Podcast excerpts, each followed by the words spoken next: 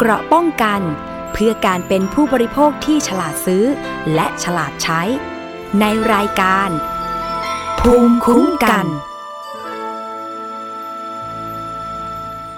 สวัสดีค่ะ คุณผู้ฟังคะขอต้อนรับเข้าสู่รายการภูมิคุ้มกัน รายการเพื่อผู้บริโภคนะคะ วันนี้พบกับดิฉันชนะทิพไพรพงษ์เช่นเคยค่ะ รับฟังได้ทางช่องทางของไทย PBS Podcast นะคะ ก็คือทางเว็บไซต์ทางแอปพลิเคชัน แล้วก็ทางสถานีวิทยุที่กำลังเชื่อมโยงสัญญาณอยู่ในขณะนี้นะคะ ขอบคุณทุกสถานีเลยค่ะ วันนี้นะคะเรามาพูดคุยกันเกี่ยวกับเรื่องของการประกันภัยค่ะ ช่วงนี้นะคะเป็นประเด็นกันอย่างมากเลยทีเดียวค่ะสำหรับเรื่องของการประกันภัยโควิด -19 แบบเจอจ่ายจบนะคะ ซึ่งมีความคืบหน้ากับบริษัทประกันภัยที่รับทำประกันภัยเจอจ่ายจบหลาย ๆ บริษัทนะคะ เริ่มต้นตั้งแต่บริษัทเอเชียประกันภัย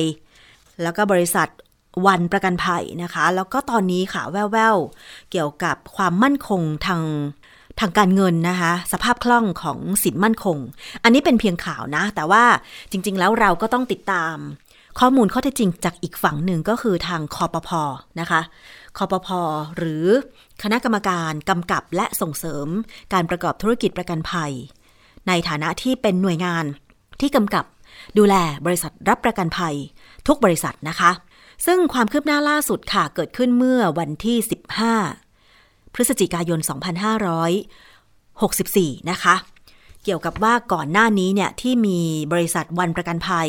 ได้ส่งข้อความสั้นหรือ SMS ไปถึงผู้เอาประกันภัย เจอจ่ายจบ บริษัทวันประกันภัยนะคะ ว่ามีทางเลือกให้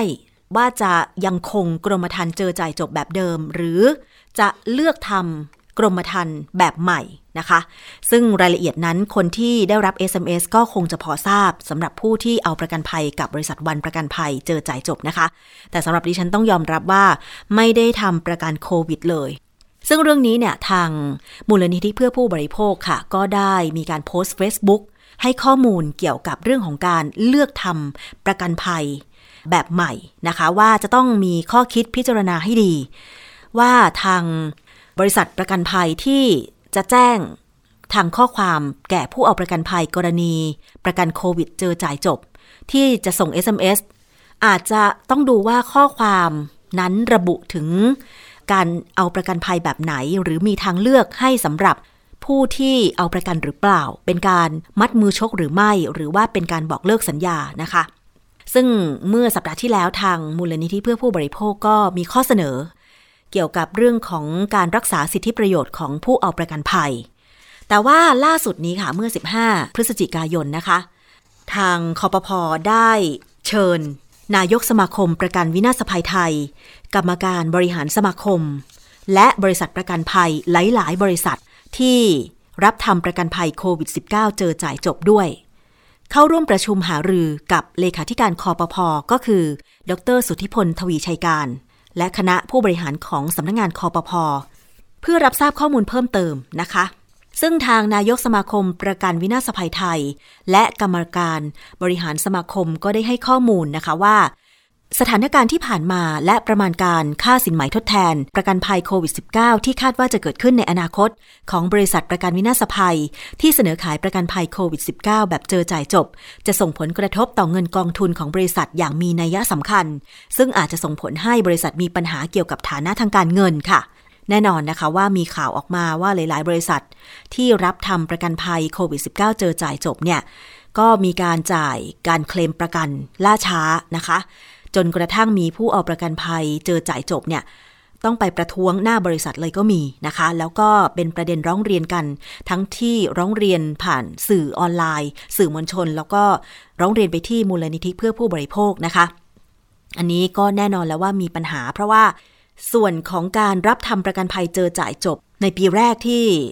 ต้องเผชิญสถานการณ์โรคระบาดโควิด -19 เนี่ยนะคะ ก็คงไม่มีใครที่จะคาดคิดว่ามันจะระบาดหนักขนาดนี้ จึงมีการเสนอขายประกันแบบเจอจ่ายจบ ทั้งเบี้ยประกันที่เป็นแบบหลักร้อย ต่อมาก็มีการบวกค่ารักษาการรักษาโควิด -19 เข้าไปด้วย อาจจะมีเบี้ยประกันให้เลือกหลายแบบ หลักร้อยจนถึงหลักพันพันปลายๆ อะไรประมาณนี้นะคะ แต่ต่อมาค่ะคุณผู้ฟังก็มีการปรับนะคะรูปแบบของการรับทำประกันภัยที่มีทั้ง ประกันภัยโควิด -19 ค่ารักษาประกันอุบัติเหตุและแบบอื่นๆด้วย ซึ่งตรงนี้แหละค่ะ มันก็จะทำให้ผู้เอาประกันภัยโควิด -19 ในช่วงแรกๆนะคะ ก็อาจจะสับสนกันไปได้ แล้วประกอบกับเมื่อเคลมประกันเมื่อตรวจเจอโควิด -19 เนี่ย แล้วไม่ได้รับสินไหม่ทดแทนเนี่ย ก็ยิ่งทำให้หลายคนนั้นไม่เชื่อมั่นในประกันภัยเจอจ่ายจบนะคะ ทางสมาคมก็ให้ข้อมูลว่าการเรียกร้องค่าสินไหม่ทดแทน มีประมาณการกว่า 30,000 ล้านบาทค่ะ ในกรณีประกันภัยเจอจ่ายจบนะคะ ซึ่งคาดการว่าในอนาคตจะสูงขึ้น จึงมีความจำเป็นที่ต้องขอยกเลิกคำสั่งนายทะเบียนดังกล่าว เพื่อลดผลกระทบต่อบริษัทประกันวินาศภัย ที่รับทำประกันภัยโควิด -19 ที่ประชุมมีความเห็นตรงกันก็คือ ให้ถือประโยชน์ของประชาชนผู้เอาประกันภัยเป็นสำคัญ สาระสำคัญแล้วก็ เรื่องที่คอปพอจะกำกับดูแลบริษัทประกันภัย ต่างๆ ที่รับทำประกันภัยโควิด -19 เพื่อรักษาผลประโยชน์ประชาชนเป็นอย่างไรบ้าง ไปฟังเสียงของคุณสุทธิพลทวีชัยการ เลขาธิการคอปพอค่ะ ที่ประชุมเนี่ยมีความเห็นตรงกัน ในเรื่องของการที่จะให้ยึดถือประโยชน์ของประชาชนผู้เอาประกันภัยเป็นสำคัญในการแก้ไขปัญหานะครับ โดยที่สำนักงานคอปพอ ยินดีที่จะรับฟังข้อมูลเชิงลึกเพิ่มเติมของบริษัทประกันวินาศภัยที่เสนอขายประกันภัยโควิด -19 แบบเจอแจกจบ เพื่อพิจารณามาตรการเยียวยาผลกระทบนะครับมาตรการเยียวยาผลกระทบให้ตรงกับปัญหาของแต่ละบริษัท และส่งเสริมการทำทางเลือกให้บริษัทผู้ประกันภัยเลือกเปลี่ยนความคุ้มครองหรือกรมธรรม์คุ้มครองหรือทางเลือกอื่นๆด้วยความสมัครใจของผู้ประกันภัยนะครับจึงเห็นว่าบริษัทที่ประสบปัญหานั้นสามารถที่จะใช้แนวทางนี้ ในการบรรเทาผลกระทบไปก่อนได้นะครับ ส่วนประเด็นที่ยังไม่สอดคล้องกันในเรื่องของการ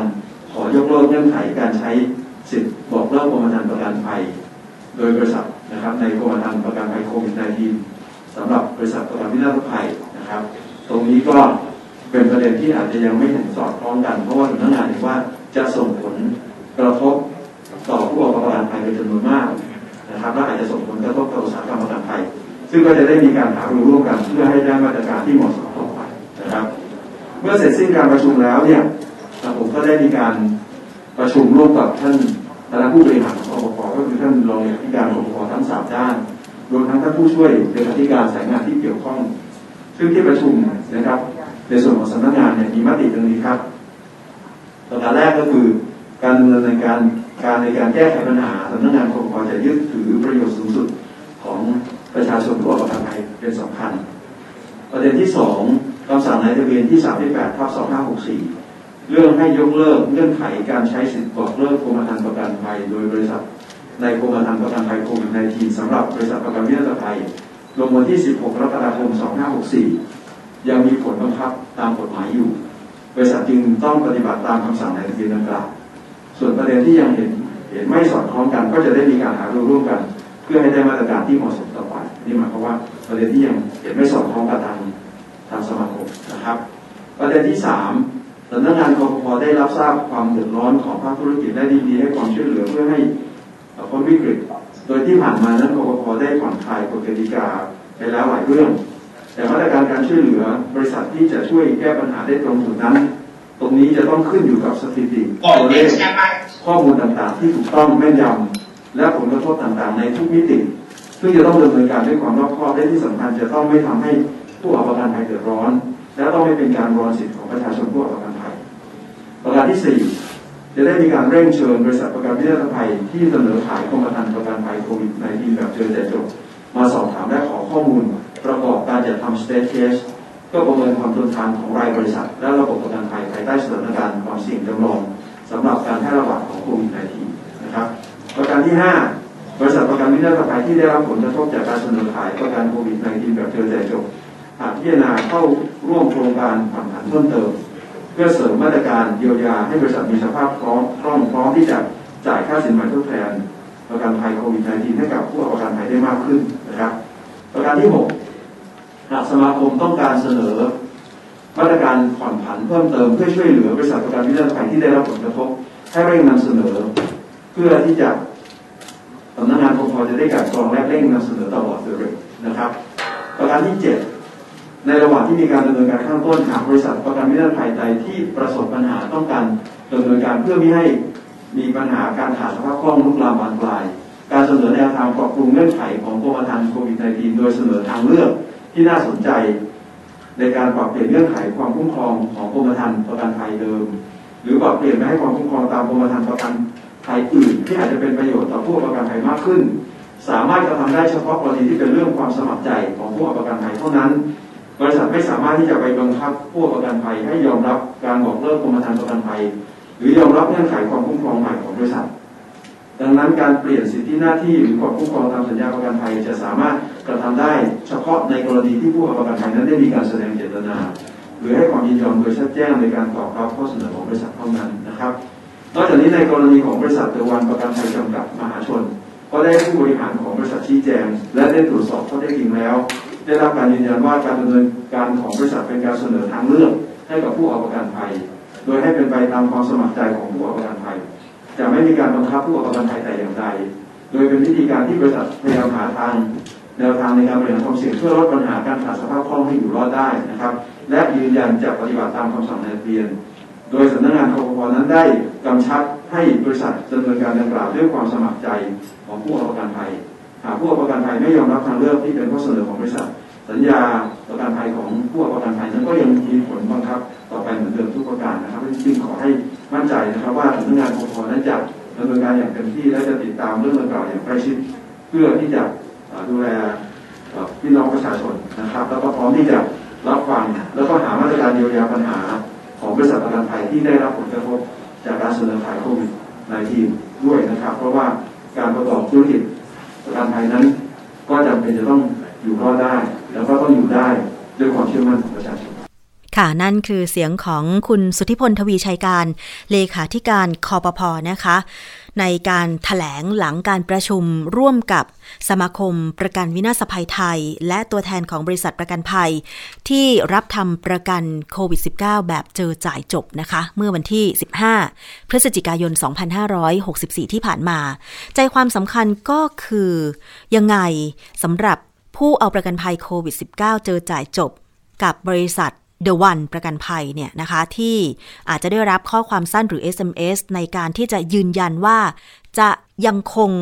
ประกันภัยกรมธรรม์แบบเดิม หรือจะเปลี่ยนไปทำกรมธรรม์ประกันภัยแบบใหม่ แต่หลายคนนะคะที่ฉันเห็นในคอมเมนต์เพจของคอปพอเขาบอกว่ามีบางคนที่ไม่ทราบว่า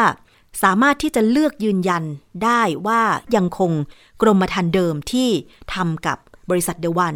อันเนี้ยมันเป็นช่องว่างช่องโหว่ที่อาจจะขาดการประชาสัมพันธ์ว่า สามารถยืนยันว่าฉันจะยังคงกรมธรรม์เดิม เจอจ่ายจบ เจอปุ๊บจ่าย1นึ่งแสนสองแสนอะไรก็ว่าไป แต่บางคนก็บอกว่าจะขอดูรายละเอียดได้ก่อนไหม ก่อนที่จะตอบรับหรือจะกดยืนยันหรือเข้าไปทำธุรกรรมนะคะยืนยันการเปลี่ยนกรมธรรม์หรือยังไงเนี่ยว่าเงื่อนไขการรับทำประกันภัยโควิด -19 เนี่ยมันมีการ บวกอะไรเพิ่มเติม หรือมีการลดอะไรออกไปจากกรมธรรม์ที่เราเคยทำหรือเปล่า อันนี้แหละเป็นความข้องใจของผู้เอาประกันภัยนะคะ ซึ่งวันนี้ค่ะดิฉันก็ได้เรียนเชิญทางคุณนรมนเมฆบริสุทธิ์นะคะ รองผู้อำนวยการของมูลนิธิเพื่อผู้บริโภคมาพูดคุยกันค่ะ สวัสดีค่ะ คุณนรมนคะสวัสดีค่ะ ค่ะ วันนี้นะคะในฐานะที่คุณนรมนเองก็ติดตาม เรื่องของการประกันภัยโควิด -19 มาโดยตลอด แล้วก็ทางมูลนิธิเพื่อผู้บริโภคเองได้รับเรื่องร้องเรียนจากผู้เอาประกันภัยโควิด -19 ทั้งทุกรูปแบบนะคะเมื่อคอปพอและทางสมาคมประกันวินาศภัยไทยรวมถึงบริษัท ประกันภัยที่มีการประชุมกันและมีข้อเสนอ แนวทางปฏิบัติออกมาอย่างนี้กับบริษัทที่รับทำประกันภัยโควิด -19 มีความเห็นว่ายังไงบ้างคะ ค่ะ ก็คือว่าตอนนี้ก็คบพก็บอกว่า ถ้าเกิดว่ามีการเสนอเงื่อนไขใหม่เนี่ย ให้ขึ้นอยู่กับการตัดสินใจของผู้ซื้อประกันนะคะ ค่ะซึ่งในหลักการเนี่ยเนื่องจากว่าเงื่อนไขในกรมธรรม์ที่มันถูกปรับเปลี่ยนเนี่ยค่ะ สิทธิประโยชน์ในกรมธรรม์เนี่ย มันก็มีบางเรื่องที่หายไปหรือเปล่านะคะ เพราะว่าอ่ามันเป็นการยกเลิกกรมธรรม์ฉบับเดิมเลยนะคะแล้วก็อีกเรื่องหนึ่งเนี่ย ผู้บริโภคที่ซื้อประกันนะคะก็ไม่ทราบว่าเงื่อนไขหรือสิทธิประโยชน์เนี้ยมันจะครอบคลุมในส่วนที่เขาจะได้รับการคุ้มครองสิทธิแบบเดิมหรือเปล่านะคะ อันนี้มันถูกตั้งคำถามว่ามันจะมีคนหาคำตอบให้เขาไหมเพราะว่าสิทธิประโยชน์ที่อ่าบริษัทประกันเสนอเงื่อนไขมา มันเป็นธรรมกับเขาไหม เพราะว่าอะไรหนึ่งตอนที่ขออนุญาตอตอนที่ขายกรมธรรม์ในครั้งแรกเนี่ยมันมีการขออนุญาตจากคณะกรรมการจากคอปพอใช่ไหมคะที่จะให้มีการขายประกันแบบนี้ได้นะคะ แล้วก็เงื่อนไขในกรมธรรม์หรือสาระสำคัญของสัญญาต่างๆ เนี่ย มันถูกขออนุญาตไปหมดแล้วค่ะ แต่เวลาที่ล่าสุดที่มีการปรับเปลี่ยนเงื่อนไขของสัญญากรมธรรม์เนี่ย ปรับไม่ถูกมีการตรวจสอบหรือขออนุญาตก่อนนะคะ ก็ใช้วิธีเผยแพร่เพื่อให้ ผู้บริโภครับทราบแต่ผู้บริโภคเนี่ยอาจจะไม่เข้าใจว่าเอ๊ะอันนี้มันถูกอนุญาตมาหรือยังเพราะว่ามันมีข้อความที่ส่งมาในลักษณะว่า อันเนี้ยได้รับอนุญาตจากคอปพอแล้วค่ะนะคะ เพื่อให้ขายได้ ซึ่งประเด็นแบบเนี้ย มันสร้างความบิดเบือนหรืออ่ามันก็ไม่ชัดเจนนะคะ ถึงแม้คอปพอออกมาเนี่ย ก็ไม่ได้มีความชัดเจนว่าสาระสำคัญที่บริษัทประกันมาเสนอใหม่เนี่ย มันเป็นความชอบธรรมหรือมันมี การคุ้มครองสิทธิประโยชน์เนี่ยให้ผู้บริโภคมากน้อยแค่ไหนนะคะแค่ว่าคุณไปตกลงกันใหม่เอาเอง ซึ่งจริง ๆ แล้วมันเป็นการเปิดช่องแนวทางผู้บริษัทประกันนะคะค่ะ โดยปกติแล้วตามกฎหมายแนวทางปฏิบัติ ถ้าบริษัทรับทำประกันภัยใดก็ตามที่จะเสนอขายผลิตภัณฑ์เกี่ยวกับประกันภัย อย่างเช่น ประกันโควิด -19 เจอจ่ายจบจะบวกค่ารักษาหรือไม่บวก จะมีประกันอื่นพ่วงด้วยไหมเนี่ย ทุกครั้งที่มีการเปลี่ยนแปลงกรมธรรม์จะต้องมีการขออนุญาตคอปพอด้วยใช่ไหมคะ จะต้องเป็นการขึ้นทะเบียน ใช่ก็คือใช่ค่ะ มันก็คือการทำประกันรูปแบบใหม่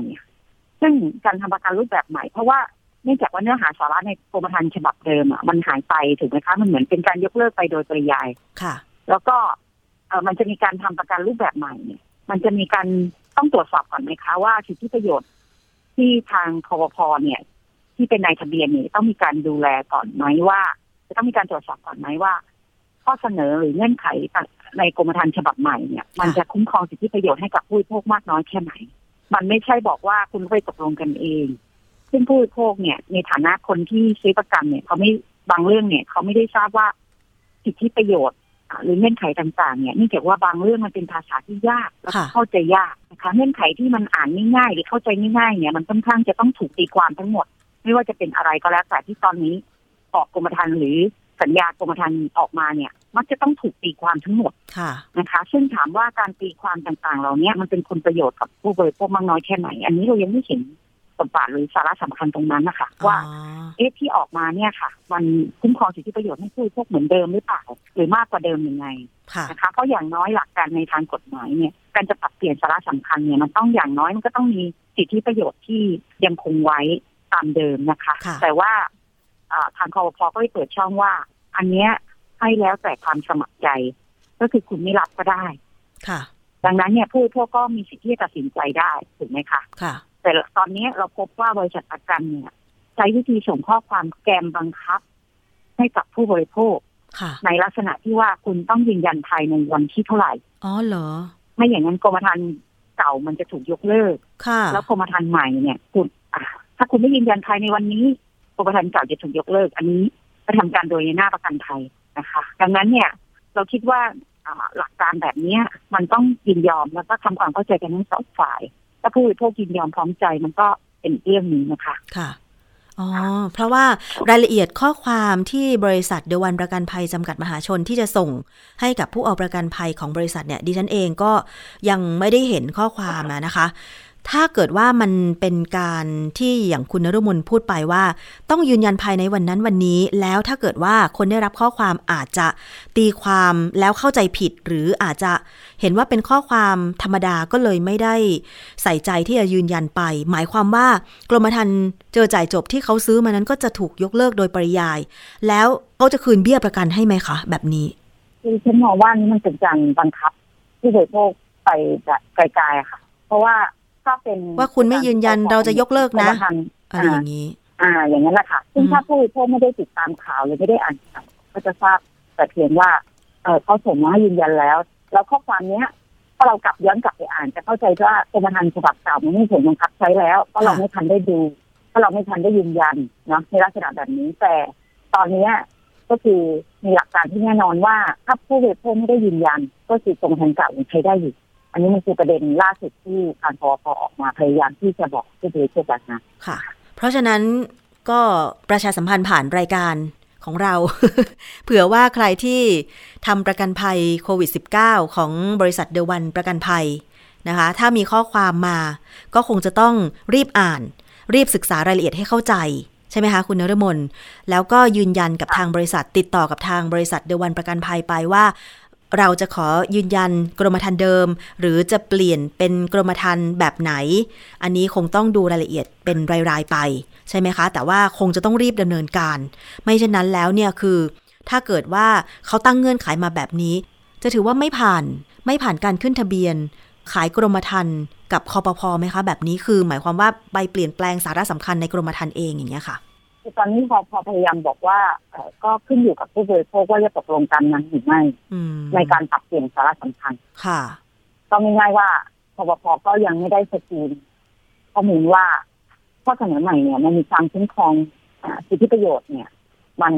น้อยกว่าหรือมากกว่า ในส่วนที่เป็นเรื่องของการคุ้มครองสิทธิประโยชน์เลยค่ะนะคะเพราะอันนี้มันเป็นเรื่องของการที่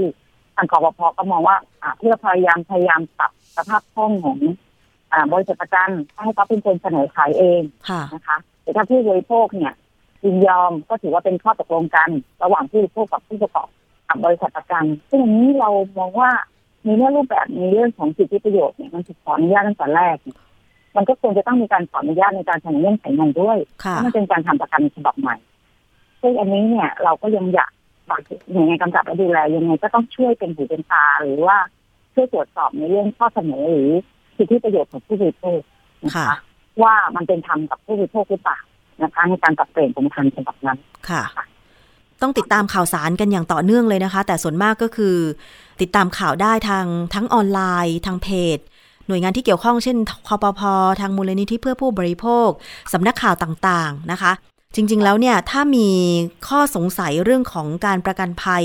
เจอจ่ายจบกับบริษัท ที่เราทำประกันเนี่ย น่าจะต้องมีการใช้ช่องทางตรงเนาะในการที่จะติดต่อสื่อสารผู้เอาประกันภัย ไม่ใช่แค่ SMS อาจจะต้องมีการโทรไปสอบถามกับผู้เอาประกันภัยแบบแบบได้ยินน้ำเสียงเนาะแล้วก็อธิบายกันอย่างชัดเจนค่ะแบบนี้ดีไหมคะคุณนรมนค่ะ แล้วก็ควรจะต้องมีความชัดเจนในการ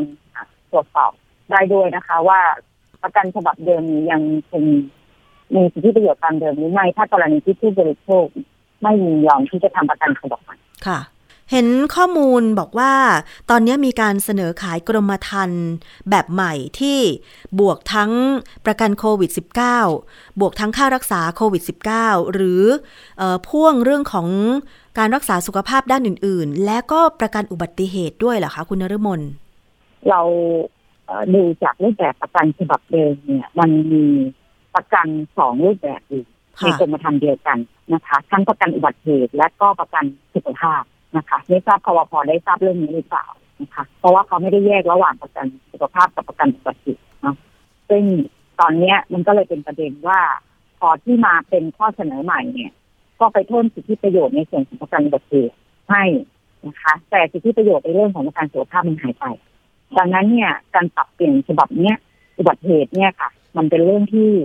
ไม่มีใครอยากเกิดเนาะหรือว่าอนาถ้าประเมินในเรื่องความเสี่ยงหรือการเกิดอุบัติเหตุมันก็ค่อนข้างน้อยกว่าใช่ไหมคะกับสิทธิประโยชน์ที่เขาเคยได้จากประกันภัยสุขภาพ เพราะว่าเขาซื้อประกันภัยสุขภาพเป็นหลักอย่างที่ประกันชีวิตเจอจ่ายจบนะคะค่ะถ้าคุณไปปรับว่า แล้วเอ่อประกันเจอจ่ายจบฉบับนั้นเนี่ยมันช่วงเดือนอุบัติเหตุคุณบอกว่าไปเสนอกรมธรรม์ใหม่ว่าประกันอุบัติเหตุถ้าคุณจัดเปลี่ยนกรมธรรม์เนี่ยอุบัติเหตุคุณจะได้เพิ่มขึ้นในสิบเท่าแต่ไม่ได้บอกว่า เจอจ่ายจบจะจัดการอะไรประมาณเนี้ยค่ะเพราะฉะนั้นเนี่ยหลักการกติกาข้อเปรียบเทียบหรือข้อมูลต่างๆเหล่านี้ที่บริโภคควรจะตรวจสอบก่อนนะคะ ว่ามันสิทธิประโยชน์ของตัวเองที่มันมีค่ะประสงค์ที่เคยซื้อไว้อะค่ะเพราะบางท่านก็ซื้อประกันเจอจ่ายจบถูกนะคะก็คือแค่เจอก็จ่ายแล้วอะไรอย่างเงี้ยค่ะ ค่ะ แต่ว่ามันกลายเป็นว่าตอนนี้มันถูกปรับเป็นกรณีอุบัติเหตุอย่างเดียวมันคุ้มค่าไหมแล้วเบี้ยประกันกับที่สิ่งที่ตัวเองซื้อความเสี่ยง ใช่ค่ะ เรียกเก็บไปครั้งแรอันนี้กเป็นเรื่องเคยดูที่นิดของใช่ค่ะ กับกรมธรรม์ฉบับใหม่นี่คือมันสมเหตุสมผลกันไหมแบบนี้ใช่ไหมคะ ใช่ค่ะ แล้วมีข้อมูลของผู้ที่ไปแสดงความคิดเห็นในเพจของคอปพอบางข้อความเหมือนกันนะคะ บอกว่าคอปพเนี่ย ถือว่าบริษัททำผิดไหม ส่งข้อความทำเอาผู้ประกันภัยตกใจ ถ้าไม่เปลี่ยน 7 วัน จะเปลี่ยนให้เอง แบบนี้ก็ได้ด้วยเหรอคะ ซึ่งจริงแล้วถ้ามันเป็นแบบนี้ก็คือไม่สามารถทำได้ตามกฎหมายใช่ไหมคะคุณนรมนคือบริษัทจะเปลี่ยนไม่สามารถทำได้ค่ะอืมใช่ค่ะบริษัทปรับเปลี่ยนเงื่อนไขในสัญญาเองไม่ได้ค่ะ มันจะต้องมีการยินยอมกันทุกฝ่าย คือหลายเพราะคนฉะนั้นถ้าผู้บริโภคไม่ได้ยินยอมหรือไม่ได้กดยืนยันไปเนี่ย ก็ไม่สามารถจะไปเปลี่ยนแปลงหรือไปดำเนินการอะไรในตัวเงื่อนสัญญากรมธรรม์ฉบับนั้นได้ค่ะ มีผู้บริโภคหลายคนที่ซื้อประกันภัยโควิด -19 แล้วบางบริษัทเนี่ยนะคะก็คือบางคนเนี่ยก็ซื้อของเดวันประกันภัย บางคนก็อาจจะไปซื้อของบริษัทอื่นเนี่ยอาจจะสับสน งงกันไปได้ เพราะว่าตอนนี้ข่าวมันเยอะเหลือเกิน โดยเฉพาะความตกอกตกใจที่มีข่าวบอกว่าฐานะการเงินของบริษัทประกันภัยบางบริษัทเนี่ย ตอนนี้อาจจะสั่นคลอนง่อนแง่นกันไปได้ เพราะว่าตัวเลขเมื่อสักครู่ที่ดิฉันอ่านให้คุณผู้ฟังได้ฟังนะคะว่าอ่อนี้เป็นตัวเลข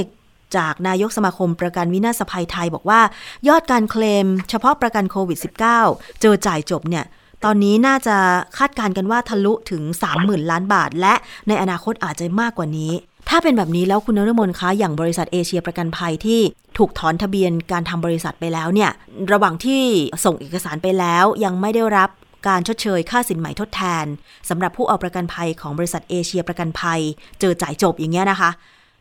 หลักปฏิบัติผู้บริโภคต้องทำยังไงต้องติดตามยังไงคะคุณนรมนคือก็ส่งไปที่เอเชียเนี่ยเนื่องจากว่าตอนนี้เอเชียประกันภัยเนี่ยถูกเพิกถอนใบอนุญาตไปแล้วเพราะนั้นตอนนี้การเซ็นประกัน ของเอเชียเนี่ย อาจจะต้องไปยื่นเอกสารที่กองทุนประกัน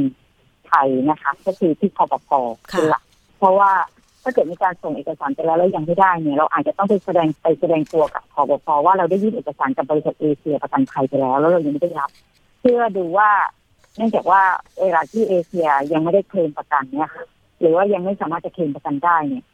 เราก็ต้องใช้สิทธิเรียกร้องเนาะ ทีนี้สิทธิเรียกร้องเนี่ย มันไปที่เอเชียแล้ว มันยังไม่ได้รับก็ต้องไปเรียกร้องที่กองทุนทีนี้ประเด็นของผู้บริโภคที่เจอปัญหาก็คือว่าเขายื่นต้นฉบับไปที่บริษัทเอเชียแล้ว ทีนี้หลักการของปปพเนี่ยว่าเมื่อมาจัดการบริหารกองทุนเนี่ย มันจะมีแนวปฏิบัติยังไง เพื่อให้ผู้บริโภคเนี่ยที่ซื้อประกันแล้วเคลมกับบริษัทเอเชียไว้เนี่ยค่ะดำเนินการได้ต่อเนื่องอย่างเช่น คุณอาจจะต้องเอาข้อมูลจากเอเชีย หรือเรียกเอกสารจากเอเชียมา แล้วให้ผู้บริโภคเนี่ย แจ้งเจตจำนงเข้าไปที่คอปพเนาะว่าได้ยื่นเรื่องไปกับเอเชียเรียบร้อยแล้วอะไรเงี้ยค่ะ ค่ะนะคะเพื่อที่ว่ามันจะได้ลดภาระแล้วก็ลดขั้นตอนของผู้บริโภคที่ยื่นเอกสารไปแล้วกรณีที่ยังไม่ได้ยื่นเอกสารก็อาจจะยื่นเพิ่มเข้าไปที่คอปพโดยตรงค่ะใช่ไหมคะตามที่อยู่ที่คอปพแจ้งไว้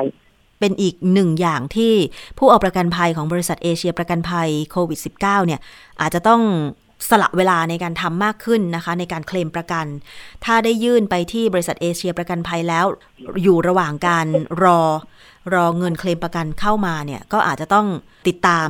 กันอย่างใกล้ชิดอีกครั้งหนึ่งนะคะ หรือถ้ายังไม่ได้รับการชดเชย ก็ต้องขอเอกสาร การยื่นหนังสือหรือยื่นเอกสารไปแล้ว จากบริษัทเอเชียประกันภัย เพื่อไปยืนยัน กับคอปพในฐานะที่จะต้องมาจ่ายเงินสินไหมทดแทนจากกองทุนประกันภัยคืนมาให้กับผู้บริโภคใช่ไหมคะใช่ค่ะอืมเพื่ออาตอนเนี้ยหนึ่งผู้บริโภคก็ควรจะมีหน้าที่ในการติดตามเรื่องของตัวเองนะคะเพราะว่าอย่าปล่อยปละละเลย เพราะว่าบางทีเนี่ยเนื่องจากกระบวนการเอกสารเนี่ย มันยื่นไปแล้วอาจจะยังไม่ได้มีการตรวจสอบว่าตกลงเนี่ย การเรียกเอกสารหรือการรวบรวมเอกสารของตัวบริษัทประกันเนี่ยค่ะเพราะว่าเราจะมีแตกข้อความยืนยันใช่ไหมคะใช่เพราะฉะนั้นก็ใช้หลักการที่มีข้อความยืนยันก็ได้นะคะไปยื่นแสดงตัวต่ออ่าคอปพว่าเราได้มีการส่งต้นฉบับไปที่อ่าบริษัทประกันแล้วเรายังไม่ได้เคลมค่ะนะคะเพื่อให้คอปพเนี่ย ได้มีข้อมูลในการตรวจสอบในสิ่งลึกนะคะ ว่าการยังไม่ได้รับเคลมเนี่ย ตั้งแต่เมื่อไหร่เพื่อดูว่าวันเวลาที่ผู้บริโภคยื่นไปเนี่ย อยู่ในกรอบเวลาที่ หมายถึงว่าลำดับคิวระดับขั้นตอนเนี่ยเราก็จะเห็นว่าบางคนบอกว่าเอ๊ะจะยื่นที่เอเชียทำไมฉันได้ที่หลังค่ะเพราะว่าเอกสารมันอาจจะถูกเรียกมาเสียเพราะว่าค่ะคอปพพอประกาศปุ๊บมันอาจจะมีคนไปยื่นที่คอปพโดยตรงคอปพเขาจัดลำดับตามนั้นอ๋อใช่ไหมคะค่ะแต่พอของเอเชียที่เราไปยื่นเจตจำนงหรือไปแสดงตัวล่าช้าเนี่ยมันบางทีมันอาจจะเป็นการจัดลำดับของคอปพตามภารกิจของเขาซึ่งมันก็จะทำให้เอกสารมันล่าช้าไปด้วย แต่ถ้าเราไปยื่นเจตจำนงว่า เนี่ยเรื่องเนี้ย มันถูกส่งต้นฉบับไปที่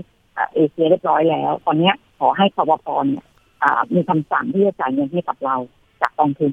เราอาจจะต้องมีกระบวนการติดตามกับพอพอด้วยค่ะ แต่ยังไงกองทุนที่จะเพื่อที่จะชดเชย สินไหมทดแทนให้ผู้เอาประกันภัยทุกรายเนี่ย ก็ถือว่ามั่นคงใช่ไหมคุณนรมนจริง ๆ แล้วมันเป็นเงินกองทุนที่ได้มาจากการที่บริษัทประกันภัยทุกบริษัทที่ขออนุญาตประกอบธุรกิจเนี่ยก็ต้อง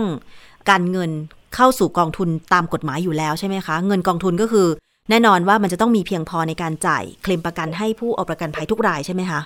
ดิฉันว่ากองทุนเนี่ย มันจะมีปัญหาก็ต่อเมื่อ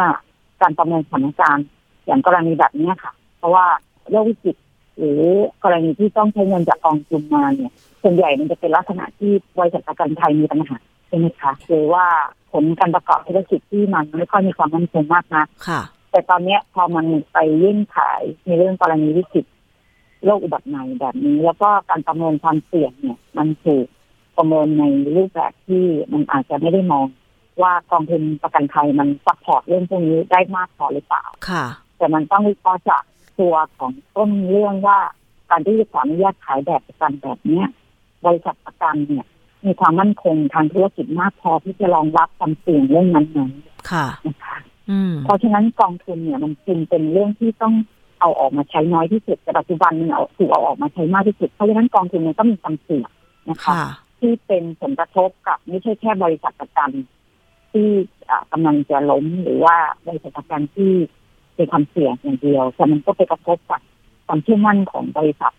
ประกันรายอื่นอื่นๆเพค่ะราะว่ารายอื่นเนี่ยเขาก็เหมือนกับ ส่งเงินสมทบเข้ากองทุนเหมือนกันตามปกติใช่ค่ะนะคะอืมเพราะฉะนั้นอันนี้มันก็เลย เป็นเรื่องที่ปปพก็ต้องมานั่งพิจารณาถึงประเด็นปัญหานะคะค่ะเอ่อล่าสุดนี้นะคะค่ะทางมูลนิธิเพื่อผู้บริโภคเอ่อมีความคืบหน้าอะไรไหมคะ เกี่ยวกับผู้ที่ร้องเรียนเข้ามา ว่ามีมากน้อยอะไรขนาดไหนแล้ว แล้วการดำเนินการเพื่อช่วยเหลือเป็นยังไงบ้างอะคะค่ะคือตอนนี้ก็ประสานความร่วมมือกับปปพอยู่นะคะค่ะในเรื่องของการตรวจสอบแล้วก็ติดตามเรื่องของการจ่ายคืนค่าสินไหมให้กับผู้ซื้อประกันอือ นะฮึคะจากทุกบริษัทที่มีการคืนประกันแล้วยังไม่ได้ แต่ว่าตอนนี้ก็อาจจะประพบปัญหาเรื่องการตรวจผลแหละที่ผู้บริโภคเนี่ยมักจะเจอบริษัทประกันปฏิเสธการจ่ายอ๋อเหรอคะค่ะต้องต้องเอาผลตรวจแบบไหน มีใบรับรองแพทย์คือบางเรื่องเนี่ยมันเป็นผลตรวจ ATK ที่ออกจากโรงพยาบาลตามอ่าหลักประกันสุขภาพอ๋อแห่งชาติอะเนาะแต่ว่าปรากฏว่าถูกบริษัทบริษัทประกันปฏิเสธ โดยอืมอ้างว่าอันเนี้ย มันต้องมีใบรับรองแพทย์ประกอบด้วย ซึ่งก็ไม่ทราบว่ากติกาในการเรียกใบรับรองแพทย์เนี่ยเพื่ออะไรนะคะ เพราะว่าเขาอยู่ในกระบวนการว่าเอ่ออยู่ในเงื่อนไขเรื่องของเจรจาจบกระบวนการขั้นตอนในเชิงปฏิบัติเนี่ยก็ยังมีปัญหาอยู่ เพราะว่าในเชิงหลักการก็คือว่าทุกอย่างมันก็สามารถที่จะคืนได้ค่ะ เดี๋ยวเราขอติดตามกันต่อในโอกาสต่อไปนะคะ วันนี้ขอบคุณคุณนรมนมาก ๆ เลยค่ะ ค่ะ ยินดีค่ะ สวัสดีค่ะ สวัสดีค่ะ เอาละค่ะคุณผู้ฟังคะจบจากเรื่องของประกันภัยนะคะ เราไปต่อกันที่ช่วงคิดก่อนเชื่อค่ะ วันนี้ดิฉันคุยกับดรแก้วเรื่องของสุราค่ะ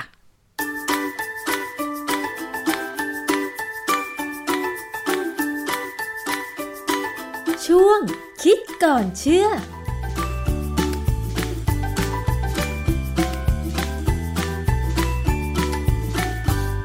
พบกันในช่วงคิดก่อนเชื่อกับดรแก้วกังสดานนภัย นักพิษวิทยากับดิฉันชนาทิพไพรพงศ์นะคะ วันนี้เรามาคุยกันต่อถึงเรื่องของเครื่องดื่มแอลกอฮอล์ค่ะ ดื่มเครื่องดื่มแอลกอฮอล์เนี่ย พอดื่มปุ๊บก็เมาใช่ไหมคะ เพราะว่าระดับแอลกอฮอล์ในเลือดมันสูงขึ้น อาจจะทำให้การควบคุมร่างกายนะคะ การควบคุมการพูดจาเนี่ยสูญเสียไปจนกระทั่งบางครั้งเนี่ย ถ้าเกิดว่าเมาสุรา เมาเครื่องดื่มแอลกอฮอล์แล้วก็ไปขับขี่ อาจจะเกิดอุบัติเหตุได้ เพราะว่าไม่สามารถควบคุมรถได้นั่นเองนะคะ เรามาดูกันสิว่าเครื่องดื่มแอลกอฮอล์หรือสุรานั้นคืออะไร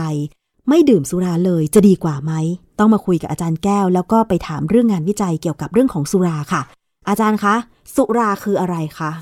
เราดูในเว็บของกรมสรรพสามิตนะคือสุราเนี่ยเขาเสียภาษีผ่านสรรพสามิตไม่ได้ผ่านสรรพากรนะฮะสรรพสามิตเนี่ยเขาบอกเลยว่า ในพระราชบัญญัติสุราเนี่ยพศ 2493 ได้กำหนดความหมายของสุราว่าหมายถึงวัตถุทั้งหลายหรือของผสมที่มีแอลกอฮอล์ซึ่งสามารถดื่มกินได้เช่นเดียวกับน้ำสุรา หรือซึ่งดื่มกินไม่ได้ แต่เมื่อผสมน้ำหรือของเหลวแล้ว ก็จะสามารถดื่มกินได้เช่นเดียวกับน้ำสุรา คือคำพูดทางกฎหมายเนี่ยมันก็ประมาณเนี้ยเขาคงหมายถึงบางครั้งเนี่ยดื่มดื่มสุราเนี่ยจะต้องเอามาผสมโซดามั้ง เพื่อให้มันจางหน่อย เพราะว่าถ้าขืนดื่มสุราบางอย่างเข้าไปเนี่ยมันความเข้มข้นของแอลกอฮอล์สูงเนี่ย ประเภทคอจะไหม้เอา เพราะว่าอะไรเรารู้ว่าแอลกอฮอล์เนี่ยมันฆ่าเชื้อโรคได้ค่ะใช่ไหมฮะมันฆ่าเซลล์แบคทีเรียได้ฆ่าไวรัสได้ ดังนั้นเซลล์ของคอเราเนี่ยจึงเจอแอลกอฮอล์ความเข้มข้นสูงๆเนี่ย มันก็ถูกทำลายได้อ๋อนะฮะดังนั้นเนี่ยเขาจะต้องเติมนั้นเติมนี้แต่บางคนก็เก่งคือพยายามกินจนสามารถดื่ม เพียวๆได้ ซึ่งอันนี้ก็เป็นคนประเภท มีความเสี่ยงต่อการเป็นมะเร็งคอหอยเหรอนะคะฮะการกำหนดคุณภาพของสุราเนี่ยเขามีการกำหนดเรื่องปริมาณแอลกอฮอล์ที่จะผสมในสุราไหมก็มีสิมอกมีนะ2544 เนี่ยสำนักงานมาตรฐานผลิตภัณฑ์อุตสาหกรรมอุตสาห์ออกคำนิยามมานะว่า สุราเนี่ยหมายถึงเครื่องดื่มที่มีแอลกอฮอล์เกิน 0.5 ดีกรี แต่ไม่เกิน 80ดีกรีอืมไอ้คำว่าดีกรีเนี่ยมันคงมาจากคำว่า proof ของฝรั่งอะนะ คือถ้า 2 proof จะเท่ากับ 1%ฟังแล้วไม่งงนะ เพราะฉะนั้น 80ดีกรีเนี่ยคือมีแอลกอฮอล์ 40%อ๋อ ไม่เกิน 40เปอร์เซ็นต์เพราะว่าถ้าเกิน 40%เนี่ยใครกินได้ก็เก่ง แต่มันก็มีนะเหล้าบางชนิดเนี่ยมีถึง 70% 80%พวกนี้จะจุดไฟติดอะโอ้อะไรบ้างคะอาจารย์ไม่เคยเห็นเลย ผมเข้าใจว่าเหมาไถนะของจีนเนี่ย อันนั้นค่ะพวกนั้นจุดไฟติด หรือเหล้าของรัสเซีย บางอย่างวอดก้าบางชนิดเนี่ย จุดไฟติด แต่ความจริงเนี่ย ถ้าแอลกอฮอล์70%เนี่ยฆ่าเชื้อโรคได้เนี่ยนะถ้าใครกินเหล้าถึง70%นี่ก็โอ้โหน่าดูมากดินะฉันว่าคอมันคงมันจะแบบคอไหม้ไหมคะอาจารย์ หรือว่าคอจะเละไปเลย เขาอาจจะมีปัญหาคือเหล้าเนี่ยมันทำให้เกิดอาการอักเสบ inflammation ได้เหมือนกัน เพราะฉะนั้น การมี inflammation ตรงไหนของร่างกายบ่อยๆ เนี่ย มันจะเป็นความเสี่ยงที่เพิ่มขึ้นทำให้เป็นมะเร็งได้อืมดังนั้นเนี่ย คนที่เป็นมะเร็งตามคอ มันจะเป็นปากหรืออะไรก็ตามเนี่ย มักจะมีประวัติการดื่มสุรา อันหนึงที่น่าสนใจนะ สุราเนี่ย คนไทยกินเนี่ยทำให้เราติดอันดับโลกนะ มันมีเว็บหนึ่งชื่อ worldpopulationreview.com เอ่อให้ข้อมูลว่า 10 ประเทศที่มีร้อยละ ของผู้ชายที่มีอาการพิษสุราเรื้อรังสูงสุด เริ่มต้นมาเลยคือรัสเซีย อันดับหนึ่งนะใช่ไหม16เปอคะร์เซ็นต์เอออันดับหนึ่งไล่ไปฮังการีลิทัวเนียเซาท์โคเรียเซาท์โคเรียเนี่ยเกาหลีใต้นี่เราจะเห็นหนังเกาหลีเนี่ยกินเหล้ากันจังเลยนะมันหทั้งผู้หญินางวผู้ไงชายอาจารย์หนาวมันไม่จำเป็นหรอกประเทศที่หนาวแล้วไม่กินเหล้าก็มีเหรนะอฮะเกาหลีนี่13เปอร์เซ็นของผู้ชายเนี่ยพิษสุราเรื้อรัง แล้วก็ไปลัตเวียเบลารุส เอสโตเนีย ซึ่งพวกนี้ก็เป็นพวกเครือข่ายของรัสเซียนะฮะนีอูเออันนี้เป็นเมืองอยู่ตรงไหนไม่รู้ชื่อนีอูเอผมเข้าไปดูในในพยายามหาคำอ่านเขาสะกด N I U E และอ่านว่านีอูเอเนี่ยสถานทูตไทยมีนะค่ะผมดูแล้วเออประหลาดใจมากเลย โคลัมเบีย ไทยแลนด์เนี่ยเบอร์สิบสิบจุดหนึ่งแปดเปอร์เซ็นของผู้ชายเนี่ยติดมีอาการพิษสุราเรื้อรัง เพราะฉะนั้นเราเสียเงินรักษาคนเหล่านี้ไปค่อนข้างสูง คนที่เป็นพิษสุราเรื้อรังหมายความว่า เขาดื่มสุราหนัก แล้วก็ดีกรีสูงสูงหรือเปล่า แต่ว่าจริง ๆ แล้วเนี่ยการดื่มสุรา มันส่งผลเสียต่อร่างกายทุกกรณีหรือเปล่าอาจารย์ เดิมเนี่ยเคยมีนักวิชาการกล่าวว่า การดื่มสุราพอประมาณนั้น ส่งผลที่เป็นประโยชน์ต่อร่างกาย เช่น ลดโอกาสมีเส้นเลือดหัวใจติดตัน คือกรณีอย่างเงี้ยมันเกิดเพราะว่า ในสุราเนี่ยมีแอลกอฮอล์ค่ะแอลกอฮอล์เนี่ยเป็นตัวชะล้างที่ดีของคอเลสเตอรอลอือฮึนะเวลาเราเตรียมสารละลายคอเลสเตอรอลในห้องปฏิบัติการเนี่ยเราจะต้องละลายมันในแอลกอฮอล์ก่อน แล้วถึงจะเติมสารละลายตัวอื่นลงไป เพื่อจะให้มันละลายเพิ่มขึ้นให้มันมากขึ้นนะนะค่ะดังนั้นเนี่ยการดื่มสุราถ้าปริมาณพอเหมาะเนี่ยมันก็จะทำให้คอเลสเตอรอลไม่เกาะในเส้นเลือดของร่างกายคน เคยมีข้อมูลนะที่เขาบอกว่าคนที่ตายด้วยอุบัติเหตุ และเป็นคนที่ดื่มสุราเป็นประจำเนี่ย เส้นเลือดในร่างกาย เวลาเขาทำผ่าศพพิสูจน์เนี่ยเส้นเลือดเนี่ยใสสะอาดไม่มีไขมันเกาะอืมซึ่งอันนี้ผมว่ามันก็ดูดี แต่มันไม่ดีตรงที่ว่าเขาคงตายด้วยการดื่มสุราแล้วไปขับรถหรืออะไรสักอย่างมั้งแล้วเป็นอุบัติเหตุนะค่ะฮะบทความที่แท้ๆเลยที่บอกว่าเป็นประโยชน์ก็คือบทความเรื่อง effect of alcohol consumption on biological markers associated with risk of coronary heart disease systematic review and meta-analysis of interventional study คือเป็นการ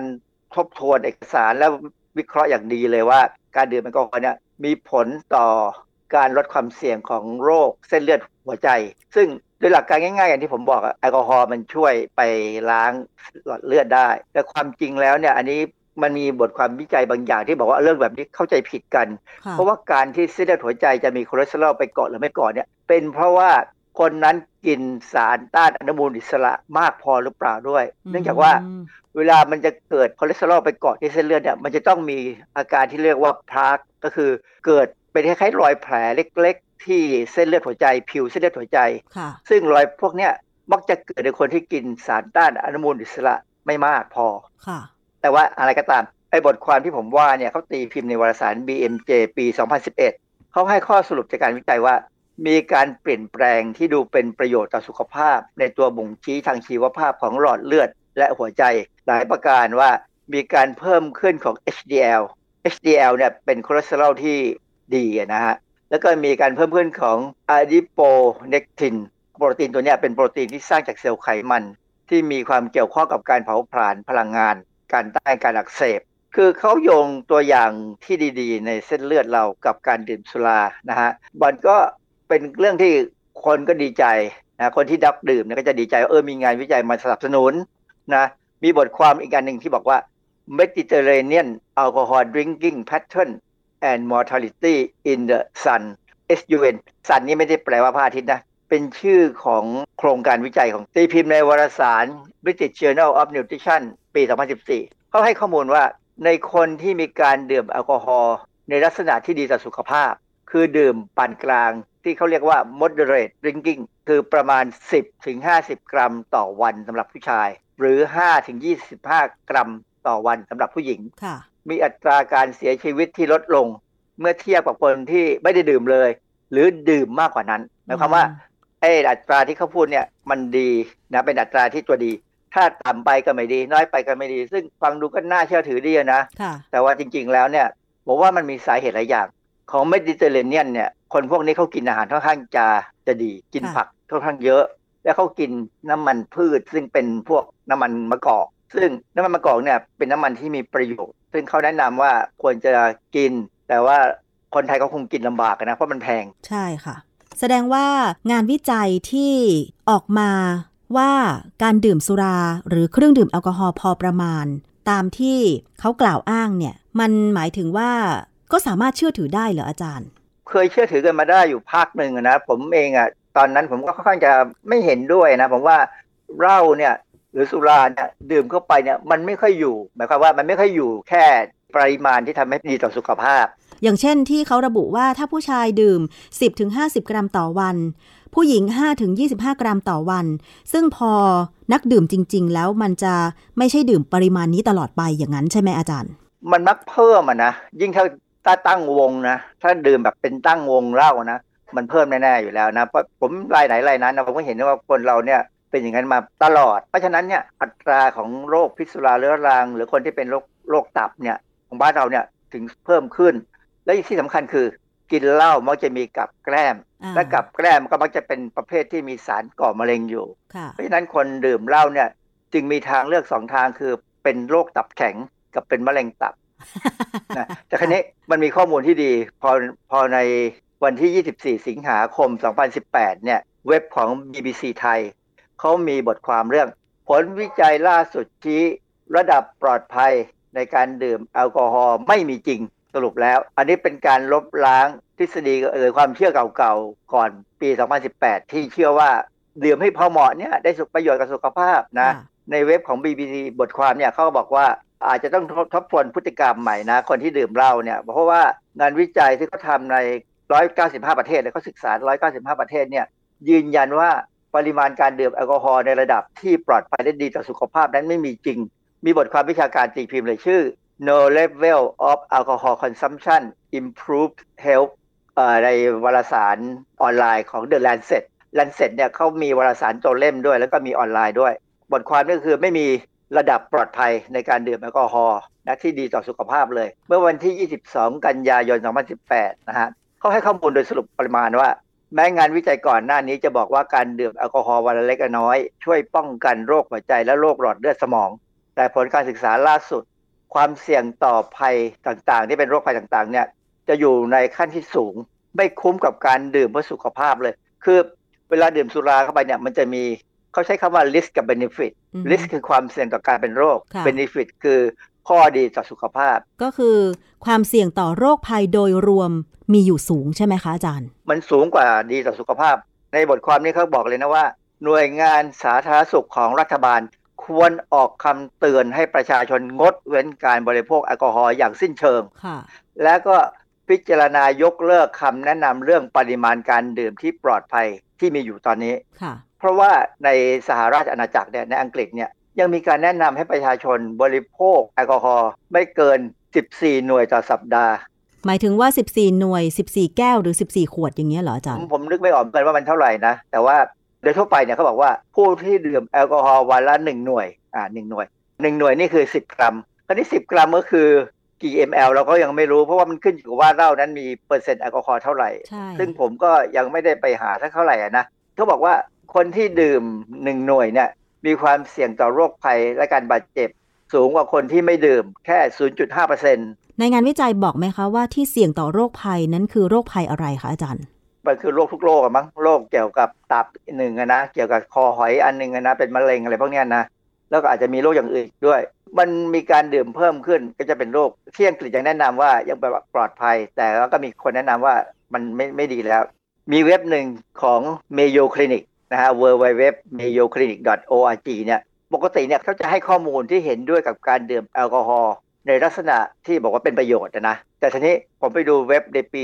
2021 เนี่ย เขามีตอนหนึ่งของบทความเรื่อง Alcohol Use Weighing Risk and Benefit เขากล่าวว่าประโยชน์ที่เป็นไปได้ของแอลกอฮอล์นั้นค่อนข้างน้อย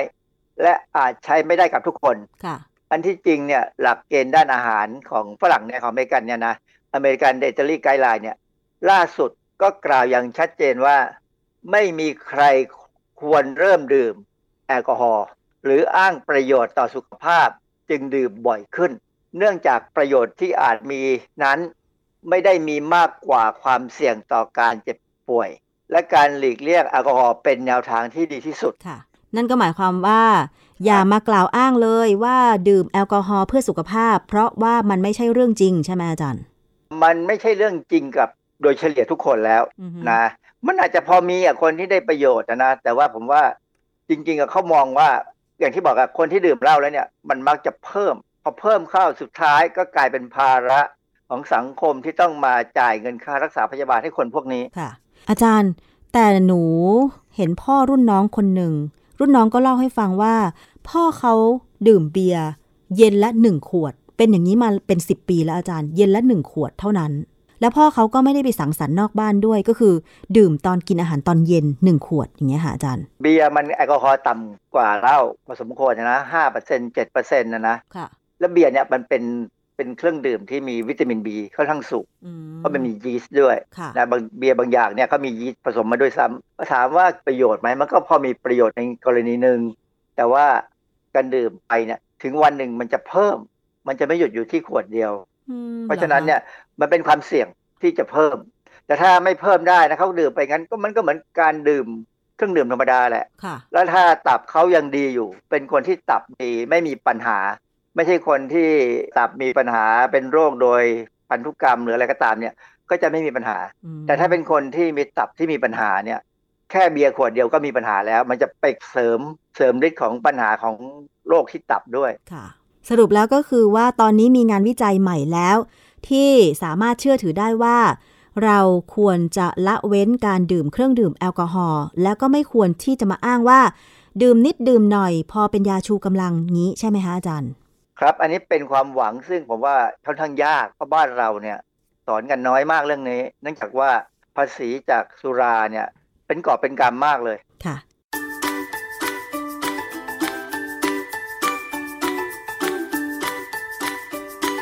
ช่วงคิดก่อนเชื่อ